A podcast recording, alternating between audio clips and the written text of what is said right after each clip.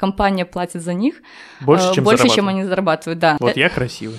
Хорошо, что Лешу никто не видит. Ты мне рассказываешь. Да не надо тебе никакой психолог. Сейчас я тебе расскажу, что нужно и как сделать. Всем привет, это подкаст IT News, куда мы приглашаем представителей различных профессий из IT-сферы и не только, а, чтобы вам было проще определиться, в каком направлении двигаться. Мы говорим о провалах, успехах и странных фетишах в своей работе. А Сейчас немного рекламы нашей компании «Плавно». А, Попрошу вас подписываться на наш LinkedIn. У нас проходят много проходит мероприятий, как онлайн, так и офлайн. А, Это образовательные лекции от наших э, девелоперов и не только, спикинг-клабы э, от нашего штатного преподавателя английского языка и многое другое. Поэтому обязательно заходите, подписывайтесь. Вот. И сейчас э, немножко о нас. Меня зовут Артем. Э, Всем привет. Также- Привет, Артем! Привет, да, Артем! Поприветствуйте меня. А также с нами э, сегодня наши главные подкастеры, как обычно, э, уже который выпуск Алексей Всем привет. и Алена. Всем привет! А, Сегодня я, наконец-то, точнее, второй раз уже не единственная женщина на этом подкасте. Наш сегодняшний гость — Татьяна Патук. Таня сейчас живет в Вильнюсе и работает HR-бизнес-партнер. У нее восьмилетний опыт работы. Работает она в компании G-Core. Компания является выходцем из варгейминга. А также она тренинг-спикер на различные темы. А на какие? Таня нам расскажет сама. Всем привет, ребята. Рада, Давай, расскажи нам. Пошумим, пошумим. у. рада всех приветствовать э, и быть с вами здесь сегодня. С чего лучше начать? Расскажи просто. У нас была вот в первом выпуске ситуация в лифте от Силза. Такой краткий рассказ о себе. Ты тоже можешь попробовать представить, что ты Выжимка, в лифте сейчас. чтобы всем сразу было понятно, кто ты и что ты. Э, Я в первую очередь человек, который любит людей, поэтому, мне кажется, я и попала в HR-сферу. Э, Мне нравится работать с людьми. Э, В сфере HR, в IT даже в HR, я уже более 8 лет, как сказала ранее Алена. Начиналось все с полного цикла HR-задач, то есть HR-генералиста. Дальше я перешла в сферу уже HR-бизнес-партнер, то есть э, я ушла с, э, с работы в рекрутинге, и занялась э, ближе к HR-стратегии, э, консультированию менеджеров и различным метрикам, связанным с эффективностью, мотивацией и ну, вовлеченностью персонала. Блин, метрики, я люблю метрики, люблю цифры. Ты так много наговорила, давай тогда, так сказать, структуризируем, да? Ты объясни нашим слушателям, кто такой HR. Мгм. Ты вот HR-бизнес-партнер. Какие направления вообще бывают э, в HR? Не знаю, правильно ли. И вот вкидываем такой миф, э, что все почему-то думают, что HR нанимают сотрудников, хотя на самом деле они этого не делают. Хороший вопрос. HR действительно очень много в сфере IT. Э, Все, наверное, направления я не назову, но выделены на основные. То есть есть рекрутеры, которые чисто занимаются наймом. У них тоже есть подразделение начинающих специалистов, которые занимаются сор- э, сорсингом. Есть, которые более, скажем так, вплоть до онбординга уходят по задачам.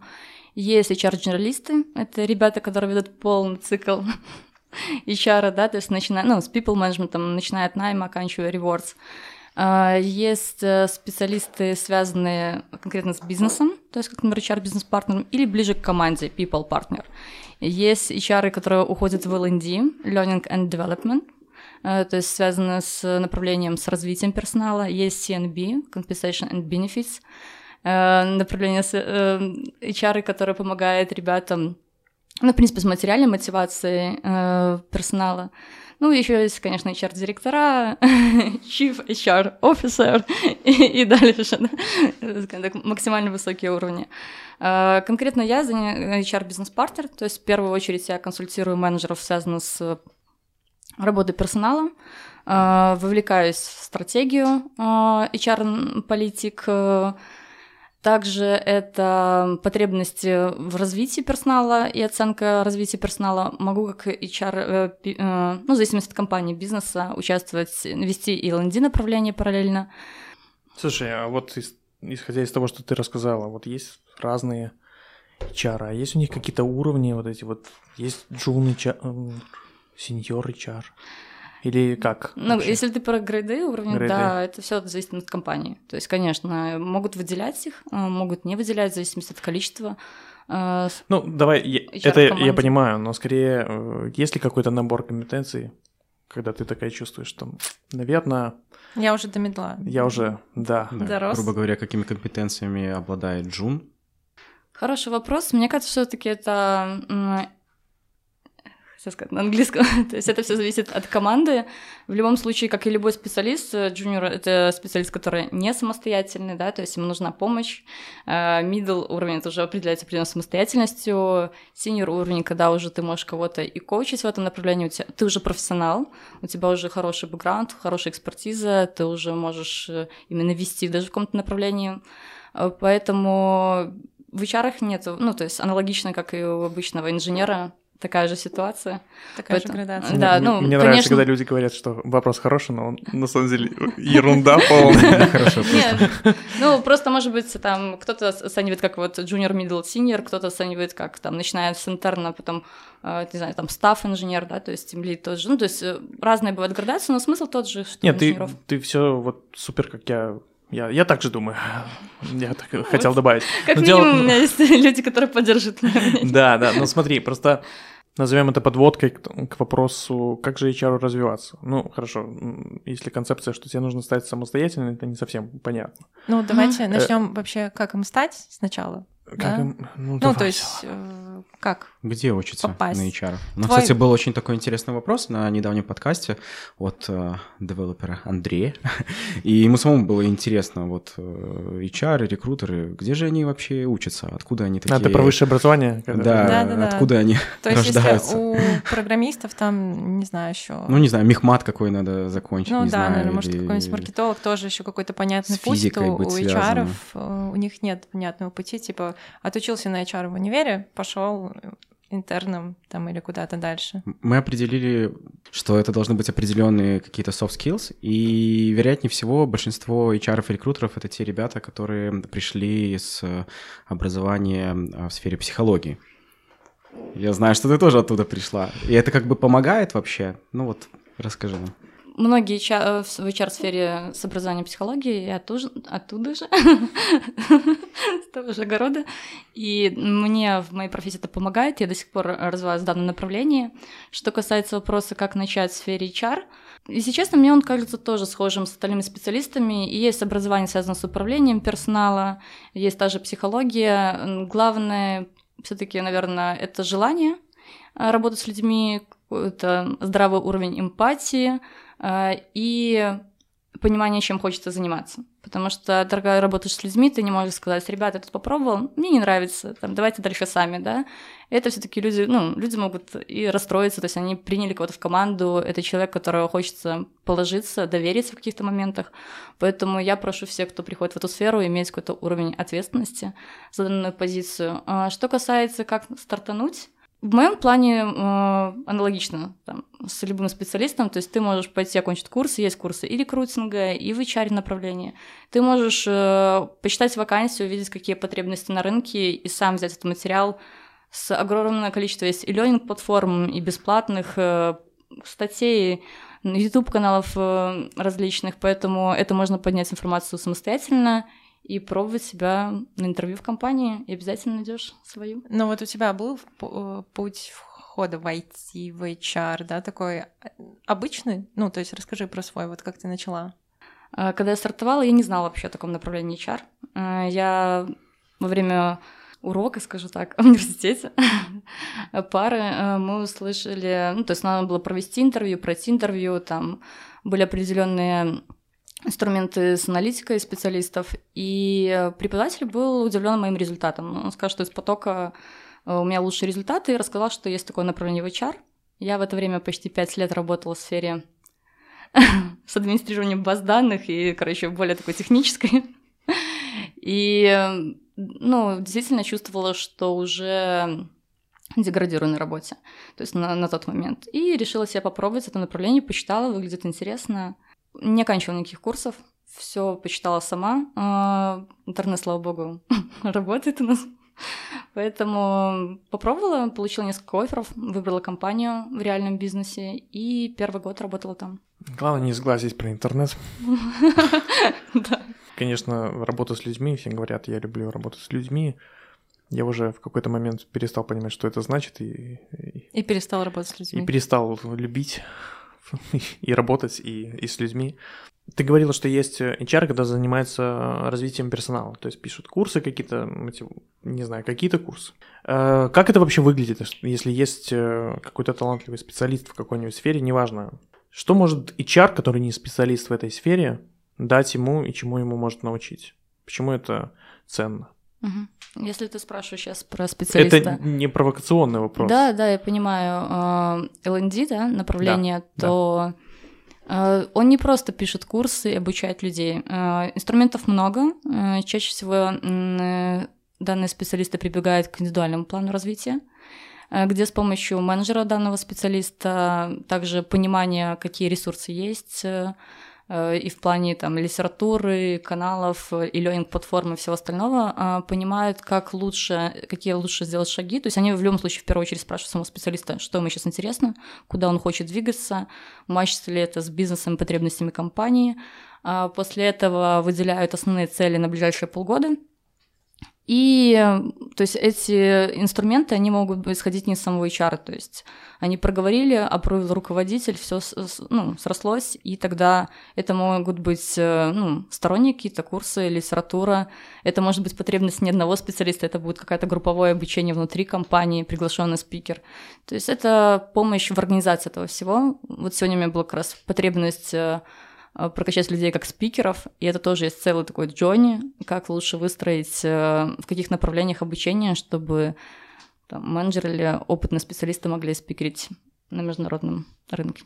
То есть это как бы что-то наподобие, когда ты ведешь за ручку человека, выбираешь с ним путь, э, в зависимости от того, что он хочет профессионально развивать, ты подбираешь материалы и контролируешь просто, что он это делает. А, Что-то в этом есть в твоем описании. А, Просто да, мы все уходим в рутину, в какие-то задачи, и не всегда успеваем подумать о себе. И HR как раз тот специалист, когда даст вовремя нужные вопросы, услышит там потребности бизнеса, менеджера, самого специалиста и поможет, э, скажем так, э, скоординировать их и направить в нужном направлении, да, потому что ты можешь пытаться все время что-то учить, учить, и через год-два ты понимаешь, что ты примерно точишься на одном месте, везде по чуть-чуть. А когда выделена определенная цель, у тебя есть конкретный план, кто-то это делает самостоятельно. То есть я сталкивалась с специалистами, которые приходишь, у них план на ближайший там год, у них список литературы, которую нужно сейчас прочитать или там изучить какую-то информацию, которая там в будущем, хорошо, но не сегодня. Это из разряда э, родить до 35, вот. Не, не, не, типа, это литература на лето. Да. Прочитай обязательно. Я просто 1 таких людей не знаю.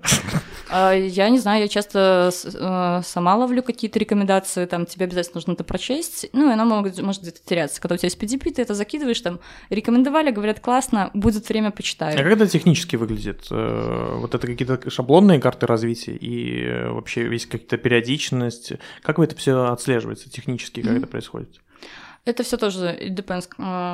Не, ну, зависит от компании, вот- да, то есть есть инструменты, которые могут быть внутри какой-то АТС-ки. Ну, то есть внутри Харрис э, автоматизированные, которые помогают LND там прям группировать, выявлять. Есть, э, да, что такое может быть в виде Google Дока или какой-то другой тулы. То есть э, каждый выбирает свои инструменты тоже, как часто... Ну, то есть, во-первых, я сталкивалась с тем, что это не обязательная практика. То есть нельзя людей заставить учиться.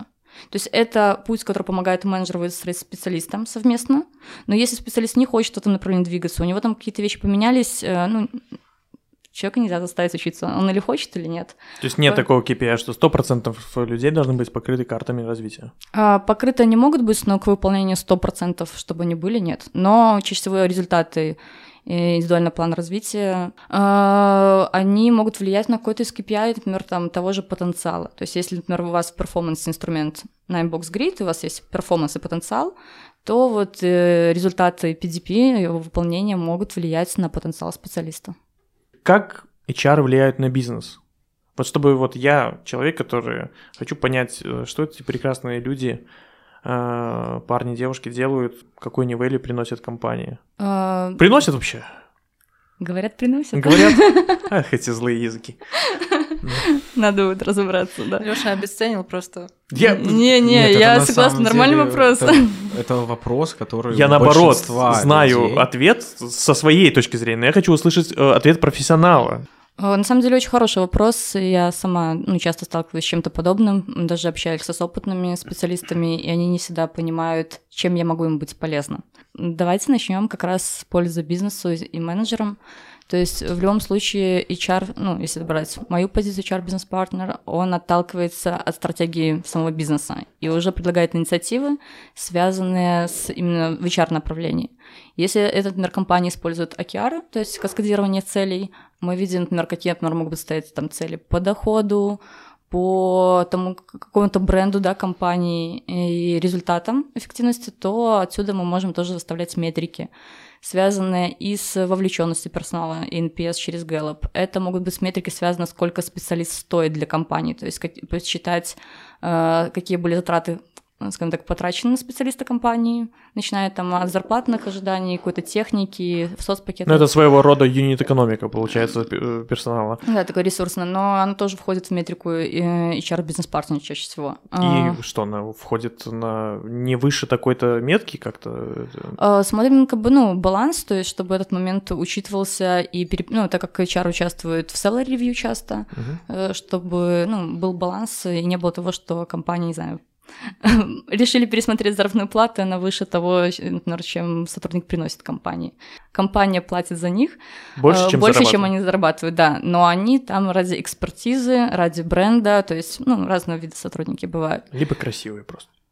Да, Вот я красивый. ну, бренд. Хорошо, что Лёшу никто не видит. Э, Также это могут быть метрики, связанные там Сейчас э, такое интересное направление diversity and inclusion, то есть HR могут смотреть и какое количество женщин и Ну, это ж мужчин работают. компании. Я работаю в международной компании, и, в принципе, наверное, все последние тренды, связанные с культурой компании, ценностями, они чаще всего... Ну, и, в принципе, классно, когда менеджер э, чувствует, ну, то есть хорошо понимает, э, какие есть инструменты для работы с различными культурами, гендерным, как бы, гендерными особенностями людей, даже поколениями, да, различными. И есть возможность, например, в компании место лю- людям с ограниченными например, возможностями. Поэтому вот также это насколько часто, например, там люди уходят в отпуск, вернее, в отпуск, на бол- ну, болеют, да, то есть насколько они там могут пропустить без уважительной причины что Э, Такие кейсы тоже помогает HR-бизнес-партнер разруливать или people-партнер.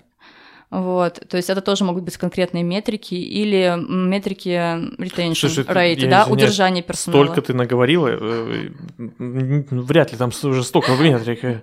Нет, действительно, ну, э, retention rate — это конкретная метрика Безусловно. удержания персонала там. э?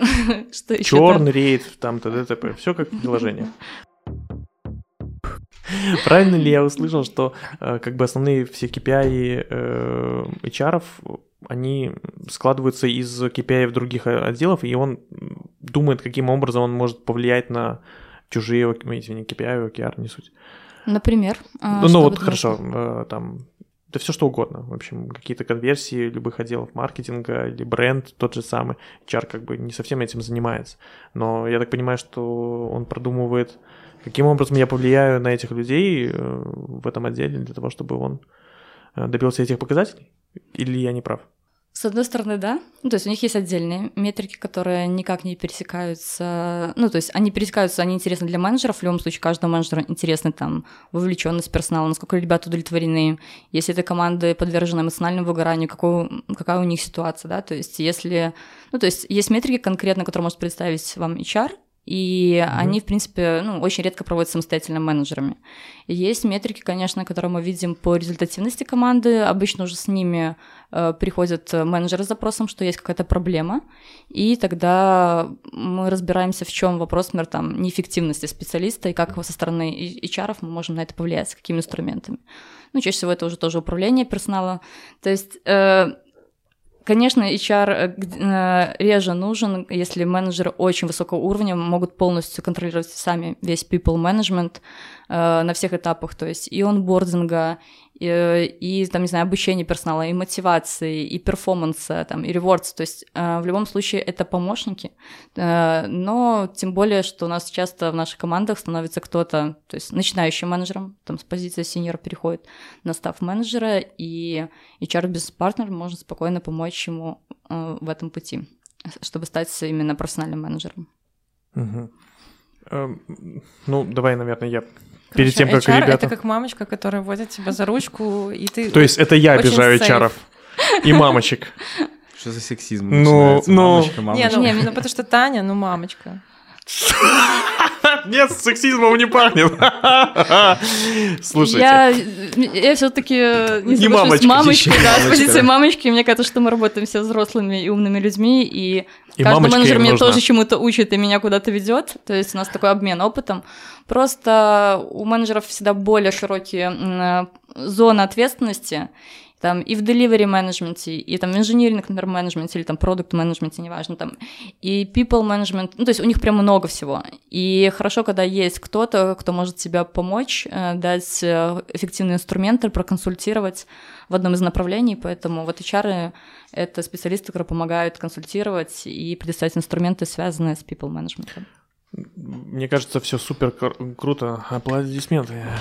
Но, Тань, слушай, мне вот, наверное, по этой теме чуть-чуть еще уточнение вопроса. Какие вообще твои дальнейшие планы Перспективы, роста? да, вот вообще перспективы твои. перспективы у профессионала именно в рамках одной компании. Да, вот ты сказала, что ты была, там, начинала как HR-генералист, да, сейчас ты как HR-бизнес-партнер, и что дальше? Вот. Кем ты видишь себя через пять лет, ты знаешь? А человек, а человек пришел Это от- месть, это отдохнуть, а вы доколебались. Не, любимый такой тролль-вопрос, да, это прям такая месть. Если интересно именно в плане меня или, в принципе, специалистов, которые начинают в HR и куда они могут двигаться? Скорее второе, но по на тебя, примере по тебя я тоже поговорю. быть, да. Я бы, наверное, все-таки начала со второго, потому что действительно ребята, которые, например, начинают только в найме или HR-ассистентом, могут двигаться в разных направлениях. Если честно, ну, up to you просто, Э, потому что я знаю HR, которые ушли и в разработку. Я знаю, ну, потому что сидишь на интервью, слышишь кучу э, там, фишек, что спрашивают базу, реально кто занимается наймом и присутствует при технической части. Если им это интересно, очень хороший технический бэкграунд, такой теоретически складывается, и ребята могут многие, ну, скажем так, в многие темы проникнуться, и многие загораются, хотят себя попробовать, и я знаю успешные, скажем так, кейсы. Э, Это могут быть люди, которые уходят в продукты, э, скрам-мастера, да, потому что HR-бизнес-партнер тоже, он часто работает с какими-то agile практиками, в скрам-мастеров, проект-менеджеров. Э, Если брать саму HR-направление, Тут тоже, вот я сегодня прям несколько направлений сказала, да, то есть это может быть people partner, HR бизнес партнер, это могут быть направление L&D, это может быть CNB, это может быть э, направление HR бренда, да, есть отдельное направление с HR брендом, есть отдельные специалисты по внутренней и внешней коммуникации, Э, часто с ним уходит и бренд, HR бренд, э, там тоже очень много инициатив, э, целая команда есть в компаниях. Это может быть head of department, да, там, или лид какого-то из направлений, HR-директор, или э, самое уже, наверное, высшее, что я знаю, по- именно если брать HR, это Chief Human Resource Officer, Это Артем. да. Поэтому я так смотрю в ту сторону.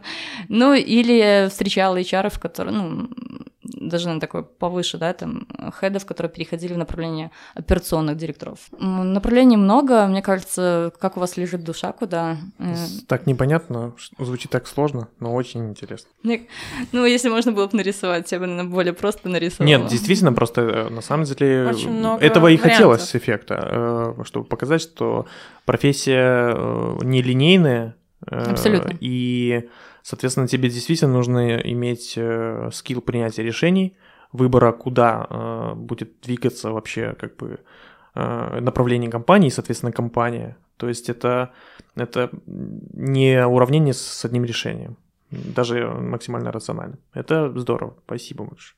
Ну, в этом плане, наверное, порекомендую всегда слышать бизнес, то есть видеть потребности бизнеса, и часто открываются новые направления, э, куда можно развиваться у любого специалиста. Как раз если вы видите там цели бизнеса, вы видите какие-то есть метрики, где вы в чем можете быть полезны, тогда вам будет легче понять, э, насколько вы можете быть в этом там компетентны и в этом направлении развиваться.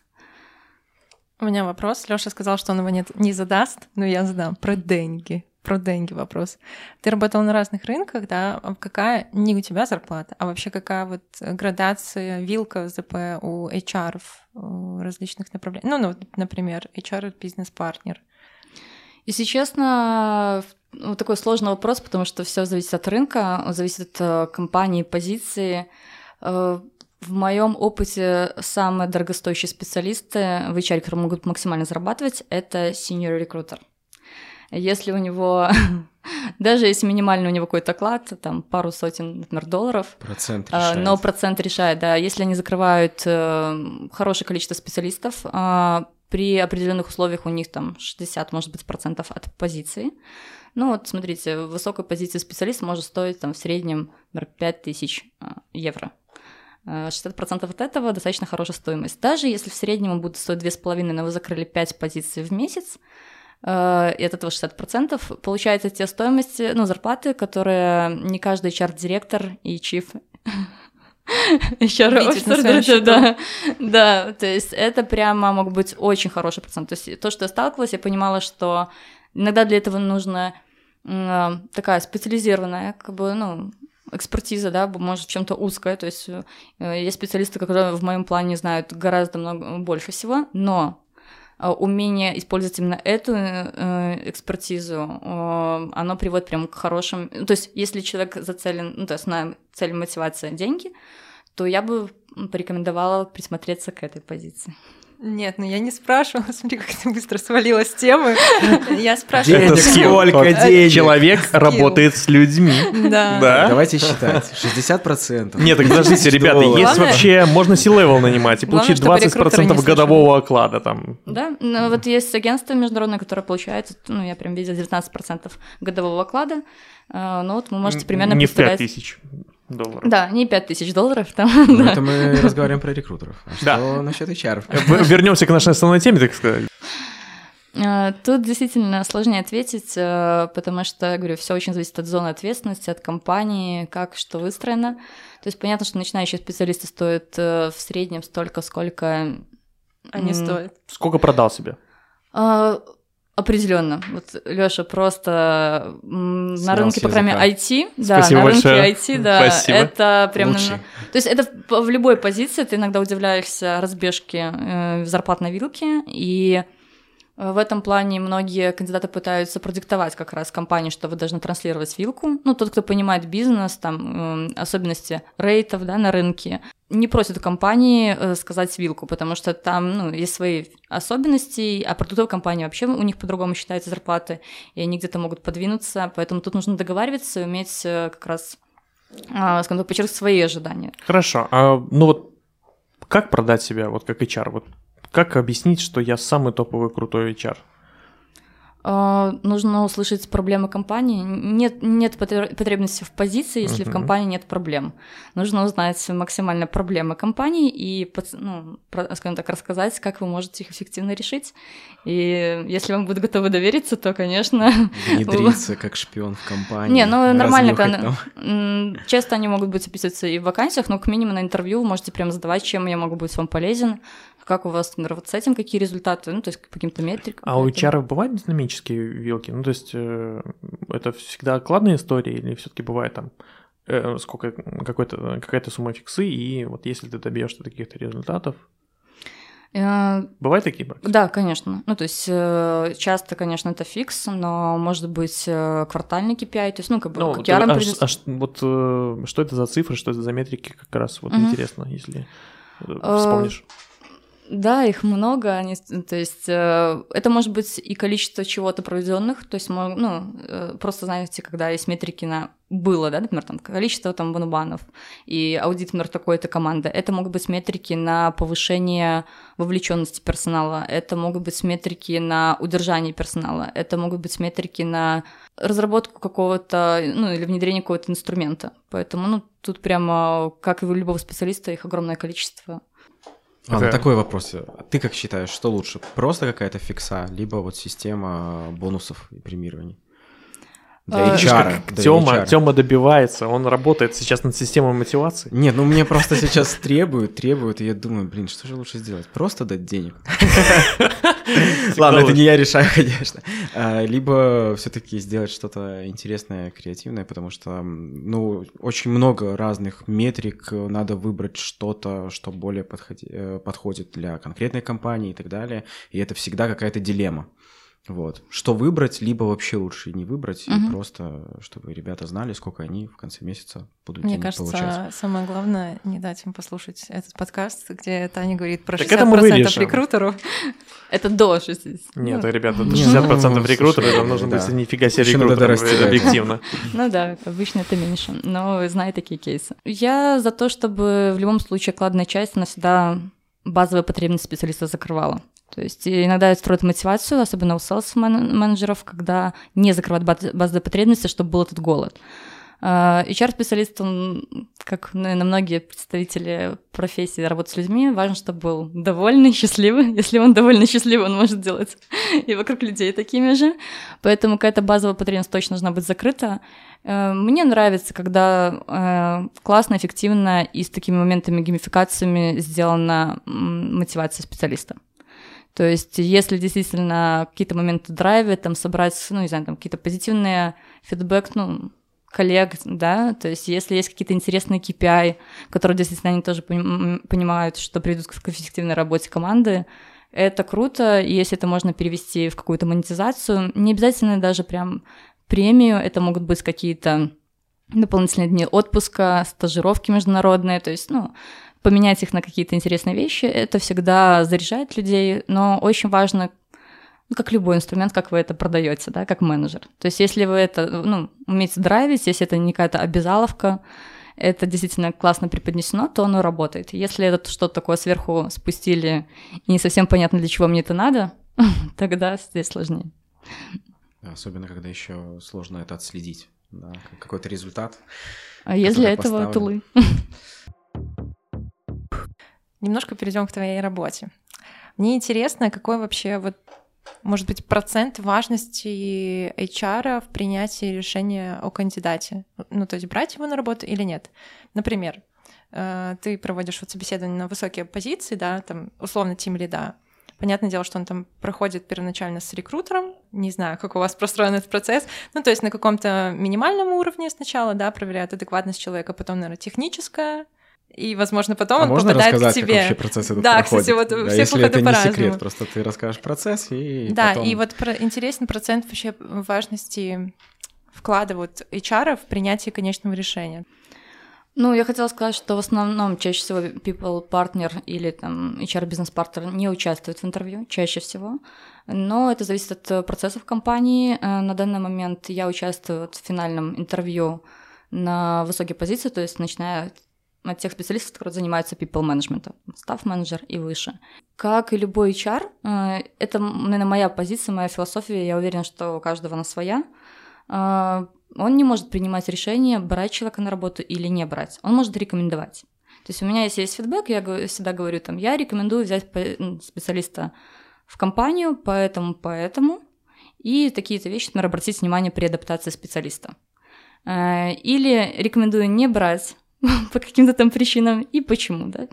А, Поэтому мы не диктуем, потому что мы всегда понимаем, что найм идет не к себе в команду, то есть если вы не набираете HR, конечно, он идет э, к менеджеру в команду, и именно ему, то есть вы, скажем так, рекомендуете, и почему иногда HR именно присоединяют, э, включают в интервью, только потому что они хорошо знают команды, то есть иногда рекрутеры, ну, выделенная команда, они мало работают с, ну, с специалистами, там, с менеджерами. А так мы постоянно с ними варимся, мы знаем, что у них происходит, особенности менеджера, стиля управления, э, потребности ребят, да, там, какой, ну, там, как у них коммуникация выстроена в команде, то мы можем вот на финальной стадии посмотреть э, с нашей стороны, впишется ли человек в команду или не впишется, и на каких моментах, э, так как тоже мы занимаемся адаптацией, то есть онбордингом, мы можем порекомендовать, э, на что нужно будет обратить внимание и что нужно будет учесть при адаптации. Только поэтому нас туда и зовут. Ладно, окей, такой вопрос вообще. Э, может, ну, был ли опыт, либо не был, не знаю, но вот, например, э, кандидат, э, кандидаты, да, из стран СНГ, либо кандидаты из Европы вообще, есть ли какое-то отличие в их отношении к прохождению интервью? Да. Ну, я, Какие? по крайней мере, какие-то моменты улавливаю. Кандидаты из стран, ну, как бы, скажем так, международного рынка чаще всего привыкли, что э, это такая более официальная атмосфера, э, спрашивают все такое по протоколу, и отхождения на какие-то темы иногда их очень удивляют. То есть какие-то вот, как кажется, философские для них темы необычные. То есть у них прям удивляют. Э, Они, конечно, позитивно абсолютно отвечают, но чувствуется такая вот прям жесткий момент субординации. Э, Страны СНГ, ну, чаще всего, не знаю, на моих интервью это быстро такой общий flow, может быть, потому что я тоже с этой страны, с этих стран. это общий flow, это уже сразу чувствуется, что вы быстро подружились, А, и достаточно откровенные вещи могут э, проясняться, то есть могут делиться откровенными вещами, которые даже иногда ну, не ожидаешь.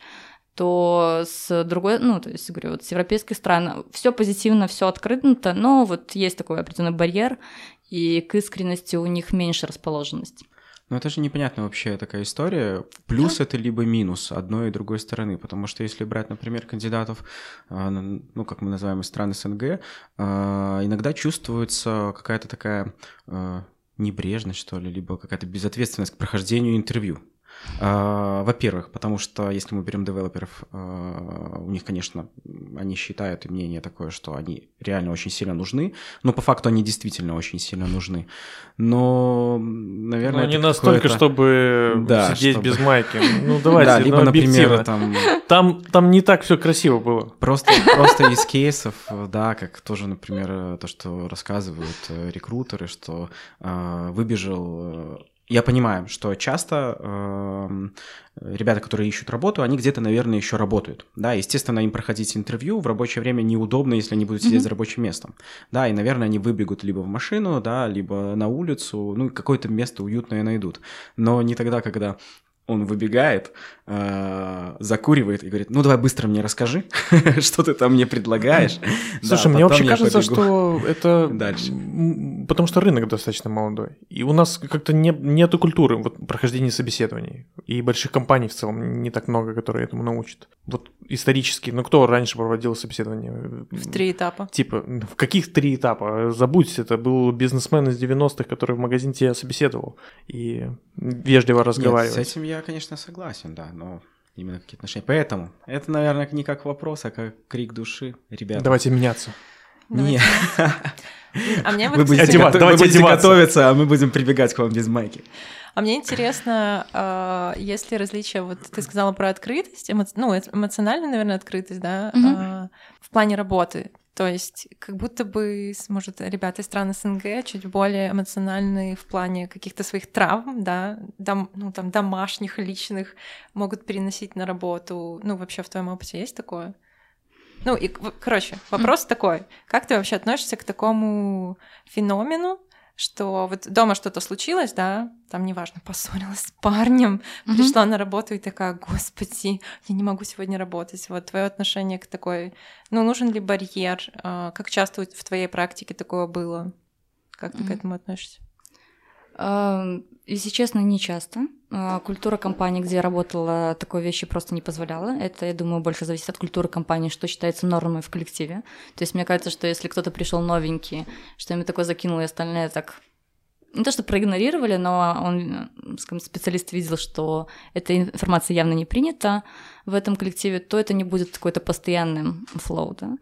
А у меня как-то сложилось так, что это не было какой-то нормой, больше ребята, ну, то есть очень важна культура компании, мы старались ее выстроить эффективной, а, поэтому как-то получалось так, что мы больше а, обсуждали продукт, как раз там churn rate, какие-то а, особенности, там, не знаю, на рынке там конкурентов, а, какие-то там изменения, что мы планируем, идеи. а, по компании, то есть это было чаще а, в личном обсуждении. Понятно, что какие-то там общие планы по тимбилдингам, каким-то интересным другим вещам вне работы, но все же личную часть э, не перетягивали, даже при том, что в одной из компаний максимально поддерживалось там на всех мероприятиях плюс один, э, э, близкие могли прийти в офис вместе с нами, проводить время, там, не знаю, на столке сыграть, При этом никаких таких вот подобных вещей в компании не происходило, потому что все были зацелены на успех продукта, поэтому я поддерживаю все-таки... Эти все хладнокровные убийцы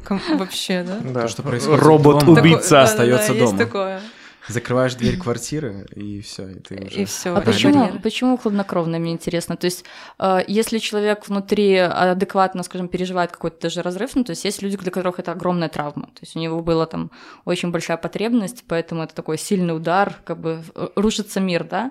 А если, в принципе, вокруг люди такие easy going, я всегда стараюсь в команде держать людей с качеством easy going, они на позитиве, они знают, что, например, если у них сейчас там не получилось, ну, значит, получится там в следующий раз.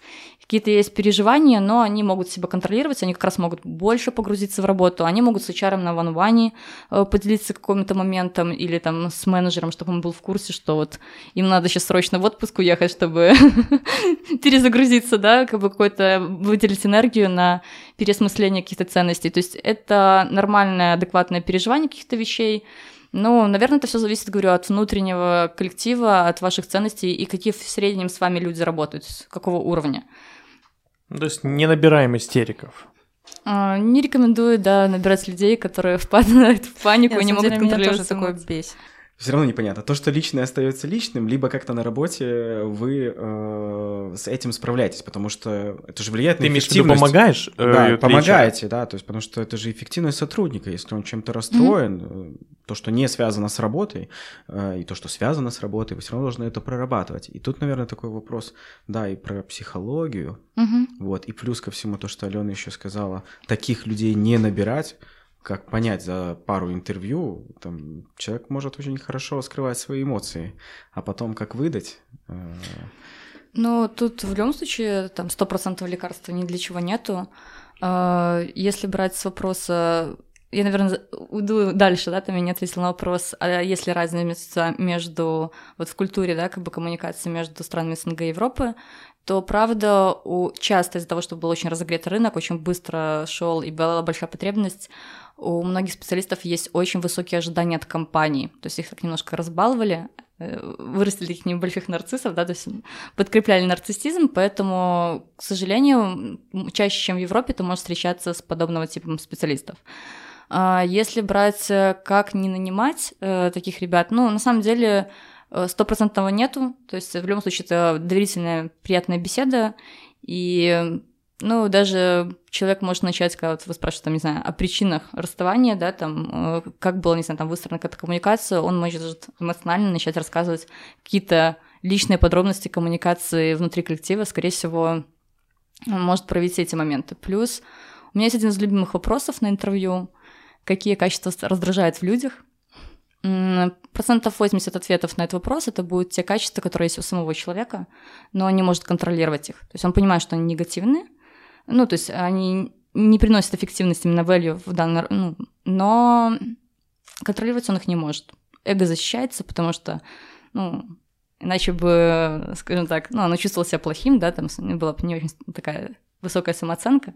А так оно его вырезает, ему кажется, что сам человек хорош, он прекрасен, поэтому тоже вопрос, который иногда спрашиваешь, и люди прям говорят, меня раздражают интриганты, люди, которые там постоянно что-то, не знаю, там сплетни какие-то разносят, там как бы приносят какие-то вещи. И вот э, надо в этот момент проконтролировать, есть ли у тебя самого такое, то есть или у специалиста. И когда ты это отражаешь человеку, то есть я прямо на интервью иногда говорю, если вижу, что специалист мне интересен, что обрати внимание, Чаще всего ответ на этот вопрос это говорит вот об этом. Что ты об этом думаешь? Как -то, ну, правда, неправда? И специалист говорит, слушай, ну да, я пару раз за собой такой вот замечал, и это очень хороший знак. Это значит, что специ... ну, данный человек может замечать в себе эти вещи, он может начать отслеживать и найти инструменты, как с этим справляться.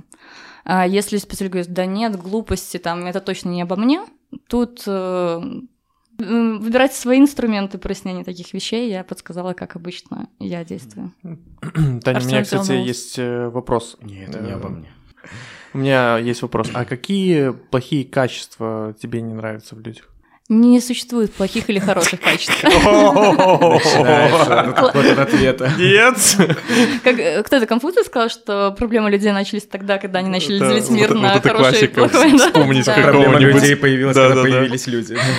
Э, На самом деле, э, каждое качество абсолютно вы можете назвать сейчас любое. Вот реально, любое качество можете назвать. И есть эм, ситуации в жизни, когда оно однозначно э, будет, ну, скажем так, полезным, эффективным. Я, например, очень люблю, э, когда люди умеют э, экологично, ну, там, проявлять агрессию. Агрессия — это абсолютно хорошее, полезное для вашего внутренней психики качество, переживания каких-то эмоций, и даже, ну, без агрессии не бывает там правильно, скажем так, амбициозности, Страсти. хорошего, да, страсти не бывает, это тоже сам. Согласна сто процентов. То есть э, люди, которые подавляют агрессию, к сожалению, не приходят к здоровому, да, внутреннему ну, состоянию. То есть с психикой могут быть вопросы, скорее всего, они есть. Поэтому... эм, Сто процентов. Поэтому я не знаю, честно, вот э, сколько общалась, я не, у себя в голове, по крайней мере, не нашла еще ни одного качества. Самое разрушительное качество в людях — это страх. Ну, то есть это не качество, это, в принципе, состояние, когда они туда попадают, и когда они не могут с ним справиться. То есть он, в принципе, очень разрушителен. Раз уж мы перешли на эту эмоциональную качель, господи. Давайте возьмемся за руки. На, на эт- на эту, или ты сказала, если мы перешли, на твою, эмоциональную. Таня, эмоциональную, качель. А, ты много говорила на нашей первой встрече про выгорание. Какие из твоего опыта самые распространенные такие причины э, выгорания? Да, как ты это предотвращаешь за- заведомо? Ты говорила, что вот есть какие-то там пазлы, которые можно сложить и заметить, что ну, сотрудник начинает там выгорать на работе. И вообще, как, как из этого выйти? Давайте начнем, как заметить. На самом деле есть около, ну я, по крайней мере, м, в моем, скажем так, голове около 10 стадий. Первая стадия, которая э, самая такая опасная, и которую может заметить сам специалист или очень проницательный менеджер, а, связана с состоянием героизма. То есть, когда вот кажется, что возьму любой челлендж, сейчас я там затащу, сейчас я им покажу, как нужно работать, это уже один из факторов, которые могут, ну, то есть, говорит о том, что человек идет в сторону выгорания. Э, Дальше это факторы, связанные с раздражением, напряжение внутри, которое специалист с каждой стадии все пытается больше и больше погасить, да, то есть э, погасить тоже не экологично, то есть где-то забивает, э, ну, то есть просто там все, там, разберемся завтра, доработаю вечером, это нарушение режима дня, да, то есть вот, эм, пропуская обеды, по стадиям Лёши, этот, э, да, там... Интересно, на какой мы закончим. А, То есть, э, э, ну, то есть, когда он уже начинает сначала, ну, это даже чуть раньше, режим дня забивает, потом уже вот начинает напряжение подавлять э, или заглушать чем-то. То есть, это могут быть там и алкоголь. Да, да, да. И случайные связи. Э, Сто процентов туда же. Э, Ну и да, раздражение там в команде, то есть не хотят, то есть не концентрируются только на результате, не концентрируются на людях, какой-то приятной атмосфере.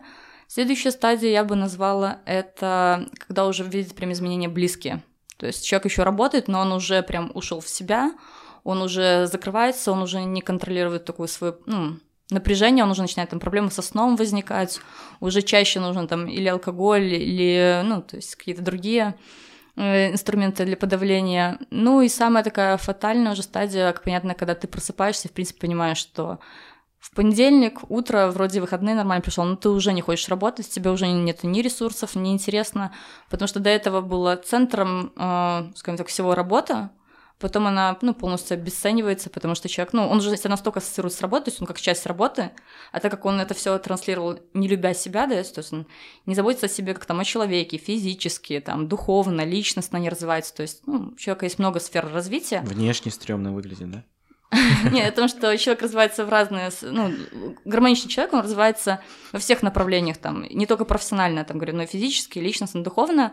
Тут человек на себя подзабил, главная работа, это значит, он не главный, то есть он э, по- поставил себя ниже работы, а когда он уже максимально себя ассоциирует с работой, он, получается, ну, обесценил это, потому что до этого он тоже был не важен, а он уже есть практически работа. Он просто себя обесценивает, и не хватает, ну, ни ресурсов, и тут уже а, Гораздо тяжелее, ну, скажем, со- сотрудника вытянуть с этой ситуации. Чаще всего я рекомендую даже не самим HR-менеджерам этим заниматься, а уже привлекать и внешних специалистов. Важно разобрать, э, желательно специалистам, и выйти с этого круга. Мне кажется, сейчас Я все максимально загнались после твоего вот- монолога, потому что Хорош. мы применили Нет, это на пойдём. себя. Пойдем, постоим на гвоздях. Покурим. Импостер синдром. Но все, что ты говоришь, звучит страшно, красиво. И вот это вот все. Но важно, Но чтобы с- человек с- еще осознавал сам. Слушайте, меня вот Или всегда или заботило, что ему близкие. Да, что ему пора. Все верно, э, но у меня в этой теме всегда еще волновал э, такой эффект. Люди читают гороскопы и надумывают, э, грубо говоря, то, что свою обстановку вокруг, Мгм. э, пытаются сравнивать и подтягивать ее под этот, э, господи, гороскоп. Ну, то есть вот, ну, я не знаю, может, я, конечно, младше был, может, мне лет в 20, не то чтобы я был в кругах, где обсуждали вы- выгорание, но тема как-то не очень, э, чтобы старая, достаточно свежая. Ее так стало много на повестке, что все выгоревшие, по самой не балуй, и ты читаешь, и в каждом слове ты находишь себя и видишь, вот я, наверное, выгорел. Мне А кажется, может, ты если не ты выгорел? находишь себя, там, значит, ты выгорел. А если ты адекватный человек, который разбирается Ты в хочешь самом сказать, себе, что есть какой-то то- человек, который вот послушал вот эту вот всю прелесть и ни в одном пункте себя не услышал? Нет, ну вот, например, я послушала, я услышала не себя здесь. А может, есть, э, есть Я услышал какая-то... себя Так, только в пошли. одном пункте. Я услышала себя в парочке пунктов, Ну так тем не менее. Но я, Тем я не не менее. ассоциирую себя с выгоревшим человеком. Я скорее подчеркнула очень хорошие методы для коммуникации в работе, для пересмотра некоторых вещей. На самом деле, я услышала Лёшу, он очень хорошую тему под- поднял. Это называется мифы про эмоциональное выгорание. Их там прям есть целая... Не за что. Да, есть целая прям группа мифов, которые, я думаю, многие чары сталкиваются при работе с менеджерами, особенно поколение X, которое говорит, Таня, да не было никогда эмоционального выгорания, это все придумала молодежь. Эти панические атаки, эмоциональное выгорание. Откуда вообще это вы все взяли? Ну, смотри, э, тревожных людей, да, никто не отменял, они были всегда. То есть люди, которые ну, могут на себя что-то принимать, и с ними работают отдельно. Ну, то есть есть свои инструменты. Если брать э, мифы, действительно, такие мифы и другие я слышала не раз.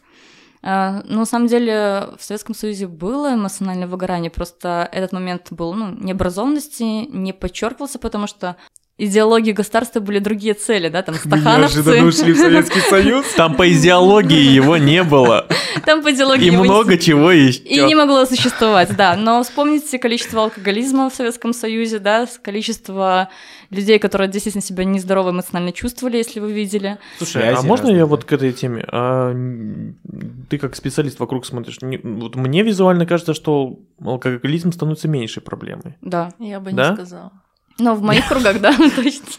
Не, ну это может быть потому, что мы круги меняем, конечно. но Но тут еще Есть чем видите, заменить. есть чем, например. причины Игры. разогнаться сейчас больше. Это тоже, кстати, как бы если вы садитесь в компьютерные игры, это, к сожалению, это один из вещей, которые, ну, вместо алкоголя или там, не знаю, других наркотиков глушит э, эмоциональное выгорание. Оно возникает из разгона. Сейчас, конечно, гораздо больше и на работе, то есть, ну, скорости бизнеса больше. Все, что мы, можно сказать, делаем, это гораздо быстрее приводит к эмоциональному выгоранию, потому что у людей там не знаю, 80-х, 60-х было больше, много работы на поле, там после работы они приходили, физически работали. Все нормально будет. Выгорел ты, это все, это все ерунда. Что, к психологу тебе надо пойти? Да не надо тебе никакой психолог. Сейчас я тебе расскажу, что нужно и как сделать. Вот. Так потому что- рассказывал, мне захотел послушать даже. Ну, то есть, в первую очередь, можно провести маслач. Это опрос по эмоциональному выгоранию, посмотреть на результаты. Если человек все-таки максимально имитирует и там, и там делает так, что, ну, примерно понятно, что вот если я здесь поставлю, скорее всего, буду эмоционально выгоревший. Э, Стоит пообщаться, потому что, ну, да, есть отдельные опросы по тревожности, можно прям, ну, как интервью его привести, то есть как one-one. Э, Я, например, сталкивалась с тем, что ко мне приходил специалист и говорил, я страдаю паническими атаками. Мы проходили прям по всем критериям панических атак, по, говорю, вот опросу, и оказалось, что у него, да, повышенная тревожность, но никаких панических атак, ну, абсолютно нету. В любом случае уровень доверия должен быть, даже если вам кажется, что человек немножко хитрит. Дайте инструменты, которые ему помогают справляться с эмоциональным выгоранием, да, то есть вот там режим дня, то есть те, которые он будет сам за это нести ответственность, то есть он должен выстроить свой режим дня, включить там, например, физические нагрузки, да, там, которые помогают, ну, вот все, что с растяжкой желательно связано, оно хорошо э, приводит, ну, то есть в баланс лучше приводит специалиста.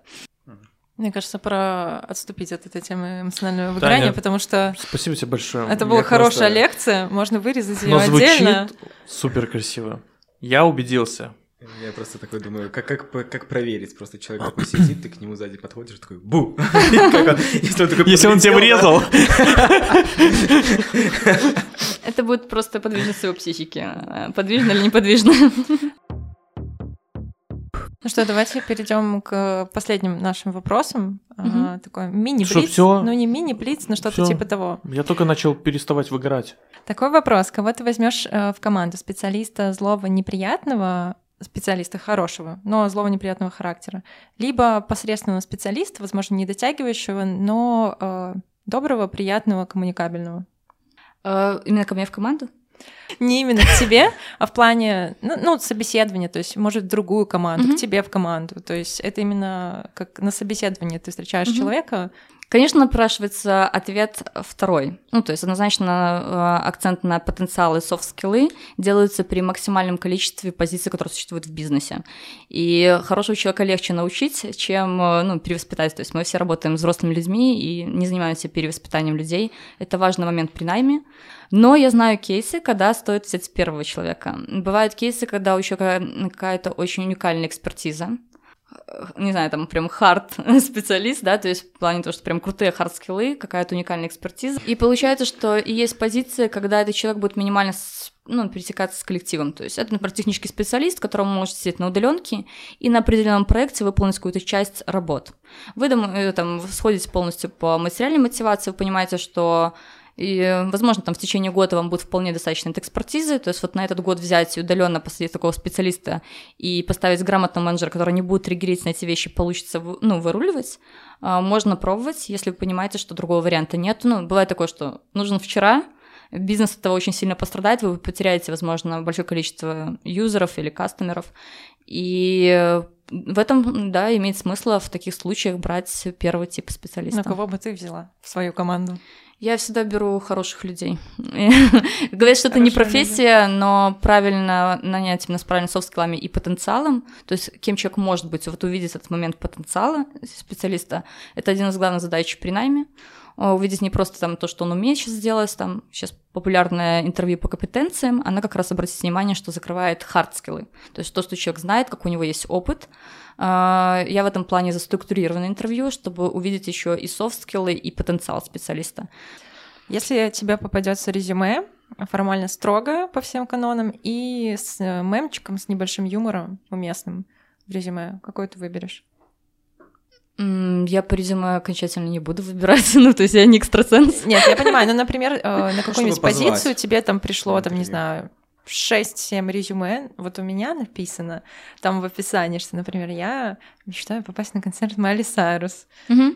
Но там в некоторых случаях, когда я там отправляла резюме, я убирала эту, грубо говоря, строчку. Но как бы мне близко, мне прикольно, мне хочется, типа, там, например, попасть в компанию, которая оценит там мой юморок, ну, как бы, и вот на моей волне будет, там скажешь, а я был на концерте Майли Сайрус, типа того. А ты нет, ха-ха-ха.